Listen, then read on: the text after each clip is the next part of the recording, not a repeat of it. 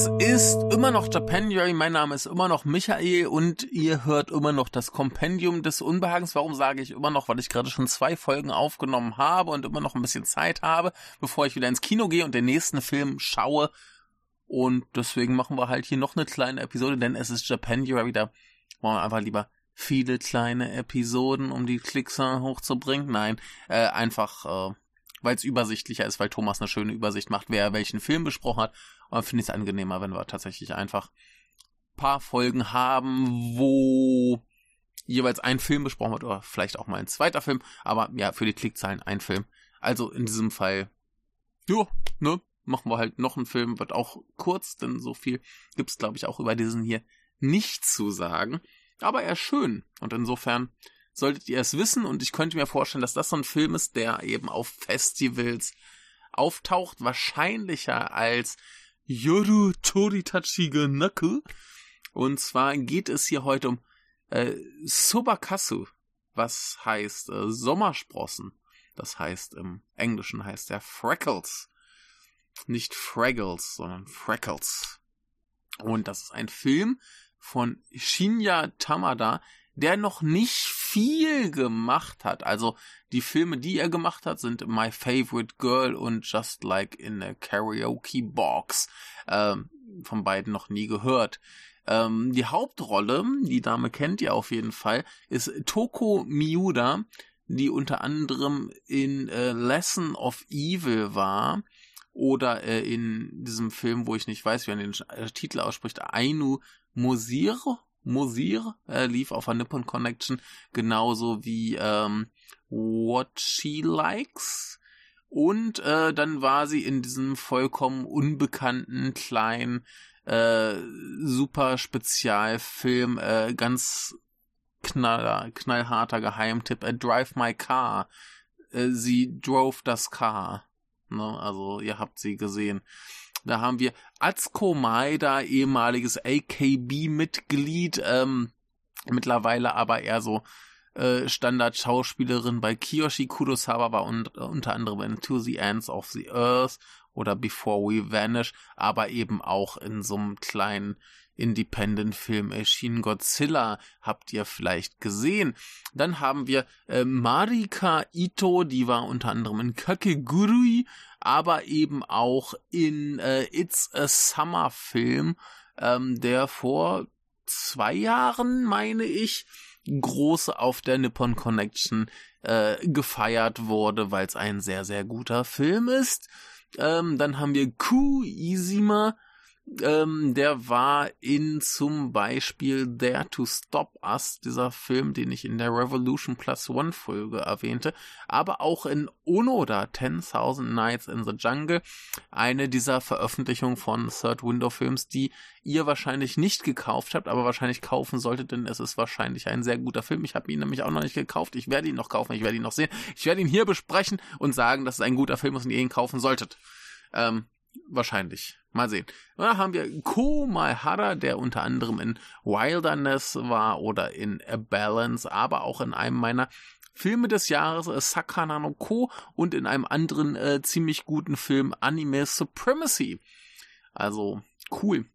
Ähm, da haben wir äh, Mizuki Maehara, noch so ein Kakegurui-Mensch. Ähm, wir haben noch äh, Takumi Kitamura in einer kleinen Rolle hier. Ihr kennt ihn vielleicht aus Destruction Babies oder Tremble All You Want oder Tokyo Revengers, äh, My Blood and Bones in a Flowing Galaxy, äh, Our 30 Minute Sessions oder aber Takashi Mikes Ninja Kids, den glaube ich niemand gesehen hat. Ach ja, hier letzte Nippon Connection to the, äh, the End of the Pale Hour war er auch drin. Er war ein Underdog, er war überall. Also ich glaube, der Typ, der hat gerade so eine richtig fette Karriere am Laufen, obwohl er aussieht, als wäre er gerade zwölf. Aber ich mag ihn, er ist ein guter Junge. Ähm, dann haben wir noch äh, Riku Tajima, bekannt aus äh, Godzilla vs. Mecha Godzilla, äh, Galaxy Express 999, äh, Lady Oscar, äh, Cobra the Space Pirate heißt es hier. Äh, ganz, ganz viel Anime-Gedöns, was ihr vielleicht noch von damals kennt. Ähm, da haben wir noch Maki Sakai, die United Red Army war, United Red Army war doch genau von Koji Wakamatsu, ähm, aber sie war auch in Akunohana und äh, in meinem äh, Lieblingsfilm The Brightest Roof in the Universe, äh, bester Schnitt der Welt, äh, Liebe, Liebe. Und wir haben äh, Hiroki Miyake, bekannt aus äh, Hula Girls, aber auch ähm, Densha Otoko oder aber Last of the Wolves und Sakana no Ko. Also ein ziemlich cooler Cast und worum geht's? Es geht um Toko Miura, die Kasumi Sobata äh, spielt und man könnte jetzt spekulieren, dass der Titel von ihrem Namen kommt. Ne? Sobata Kasumi. Soba Kasu. Denn ich habe keine Ahnung, warum der äh, sonst irgendwie Sommersprossen heißen soll. Denn ich wüsste nicht, dass es in dem Film welche gibt. Ich habe es irgendwie sonst nicht wahrgenommen. Keine Ahnung. Jedenfalls spielt sie eben diese Frau. Sie ist äh, 30 Jahre alt und äh, asexuell. Sie hat überhaupt keine romantischen Gefühle und irgendwie keine Bedürfnisse in der Richtung. Und äh, das findet sie okay. Sie hat da kein Problem mit, aber die Gesellschaft und ihre Familie und alle äh, ihre Mutter versucht sie zwanghaft zu verheiraten. Da sitzt die ganze Zeit ihre Schwester äh, mit einem schwangeren Bauch. Die Schwester übrigens gespielt von Marika Ito, was ich sehr lustig finde, denn irgendwie gefühlt das letzte Mal war sie noch Highschool-Schülerin, jetzt ist sie quasi werdende Mutter. Äh, interessant, aber ja, sie ist halt vom Alter her was Mitte 20 irgendwie sowas. Da kann man ja auch Highschool-Schülerin noch spielen, das geht ja. Ähm, jedenfalls, ja, ist eigentlich dieser ganze Film einfach nur, dass sie ein entspanntes, normales Leben möchte, so wie es ihr gefällt, und die Gesellschaft damit nicht klarkommt und ihr das verwehrt, warum auch immer. Aber man muss ja heiraten, sonst ist man ja quasi äh, verloren, ne? Und ihr Vater kommt auch so manchmal, ja, wie lange willst du denn noch hier dein äh, Kundendienst-Hotline-Job machen? Willst du dann nicht mal irgendwie heiraten und aufhören? Und ähm, also Kram, die Mutter versucht sie zwanghaft zu verheiraten. Äh, wenn sie irgendwo hingeht, kommen ständig Typen an und fragen sie, hey, bist du Single, willst nicht irgendwie bumsen? Und sie, sie weiß gar nicht, was das alles soll, sie versteht das alles nicht. Das ist alles so, hä?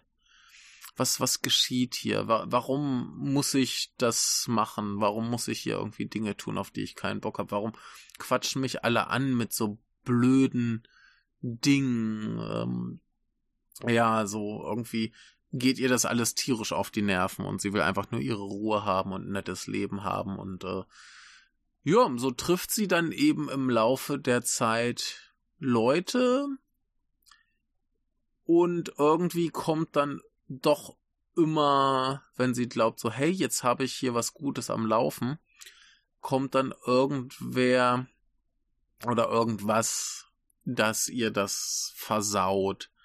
Ähm, zum Beispiel die Mutter, äh, ja, sie, sie, sie, sie sagt so, ey, lass mal hier irgendwie, ich glaube, zusammen essen gehen oder irgendwie sowas. Und plötzlich sind sie in so einem ganz feinen äh, Restaurant und es dämmert ihr Scheiße, irgendwas geht hier vor. Und natürlich hat die äh, Mutter ein Treffen mit einem äh, Typen vereinbart, der äh, ja auch nicht so richtig heiratswillig ist und äh, ne, so arrangierte Ehe mäßig. Und der Typ scheint auch erstmal ganz nett zu sein, weil der auch irgendwie sagt so, ey, ich, ich habe irgendwie gerade Arbeit und ich habe keinen Bock auf so Beziehungsquatsch und so weiter und so fort. Und deshalb verstehen die sich ganz gut. So, hey, sie haben beide keinen Bock zu heiraten und äh, sie mag Ramen und er ist halt so Ramenladenbesitzer und sie ist gleich auch vorher schon in seinen Laden gegangen. Und äh, ja, die verstehen sich dann gut, freunden sich so ein bisschen an und verbringen ein bisschen Zeit. Und natürlich ist er dann irgendwann doch so fickerig und äh, Dinge geschehen und das ist nicht gut. Ähm, irgendwann äh, findet sie eine gute Freundin, und äh, sie überlegen, ob sie nicht zusammen wohnen wollen und es kommt was dazwischen. und also Sachen. Also immer wieder tauchen Leute auf, die sie in Situationen zwängen, wo ihre Perspektive nicht akzeptiert ist. Ne? Also irgendwann lernt sie einen Typen kennen, äh, nee, sie lernt ihn nicht kennen, das ist ein alter Bekannter, sie trifft ihn nach langer Zeit wieder und er vermittelt ihren neuen Job als Kindergärtnerin. Und da ist sie dann auch dann erstmal direkt damit konfrontiert, dass schon die Kindergartenkinder so ein auf Beziehung machen und äh, der eine Junge wird dann irgendwie mal von dem Mädchen verlassen und so weiter und sie weiß halt nicht, wie sie damit umgehen soll. Ähm, und so Geschichten. Und äh, ja, es, es ist einfach nur so, so ein bisschen, die Frau will, will ein einfaches, normales Leben haben und die Gesellschaft verzweifelt daran. Komplett. Und das, das ist eigentlich der ganze Film. Und äh, das ist ein bisschen wie bei dem Vogelfilm. Es ist sehr undramatisch, es ist sehr äh, äh, fast schon langweilig. Ne, also wir haben halt immer so diese Episoden mit den neuen Personen, die sie kennenlernt und warum Liebe äh, dieses diese diese äh, Freundschaft quasi sabotiert in irgendeiner Form. Es ist nicht immer so, dass sich alle in sie verlieben, zum Glück. Äh, ich meine, sie ist eine liebenswerte Person, aber ähm, es wäre doch etwas grotesk, wenn sie so populär wäre. Es ist nicht immer so. Aber äh, ja, es, es ist einfach relativ unspektakulär. Es ist ja auch ein verhältnismäßig kleines Problem. Also wir reden jetzt nicht hier darüber, dass sie die Welt retten muss oder äh, das Land zumindest oder Godzilla bekämpfen, sondern es ist einfach nur, ich will meine verdammte Ruhe haben. ne? Und ähm, ja, also dieses, dieses Unverständnis, dass die Gesellschaft für sie hat und andersrum eben auch, weil sie eben diese Gefühle nicht hat, kann sie überhaupt nicht nachvollziehen, warum Menschen äh, das nicht so akzeptieren können oder das überrascht oder denken, huch, äh, warum, ne? Geht doch nicht. So Menschen gibt's doch gar nicht so ungefähr. Und äh, das ist schön. Das ist also nicht schön, dass es das Problem gibt, aber äh, schön, dass der Film so relativ unaufgeregt ist. Also klar, es gibt auch ein größeres Problem, es gibt auch ein bisschen Eskalation, aber es ist alles sehr gemäßigt. Es ist alles relativ ruhig. Es geht nie darum, dass irgendwie Menschen Gewalt angetan wird oder äh, keine Ahnung, Prügeleien, also gibt's alles nicht. Es ist relativ äh, ruhig, es wird vielleicht mal geschrien und das sind aber alles Probleme, die sich bewältigen lassen oder nicht. Und ich finde die Auflösung am Ende ganz schön. Und äh, ja, es ist ähm, jetzt nicht wahnsinnig spektakulär inszeniert. Es ist halt dem Spektakel angemessen, schlicht.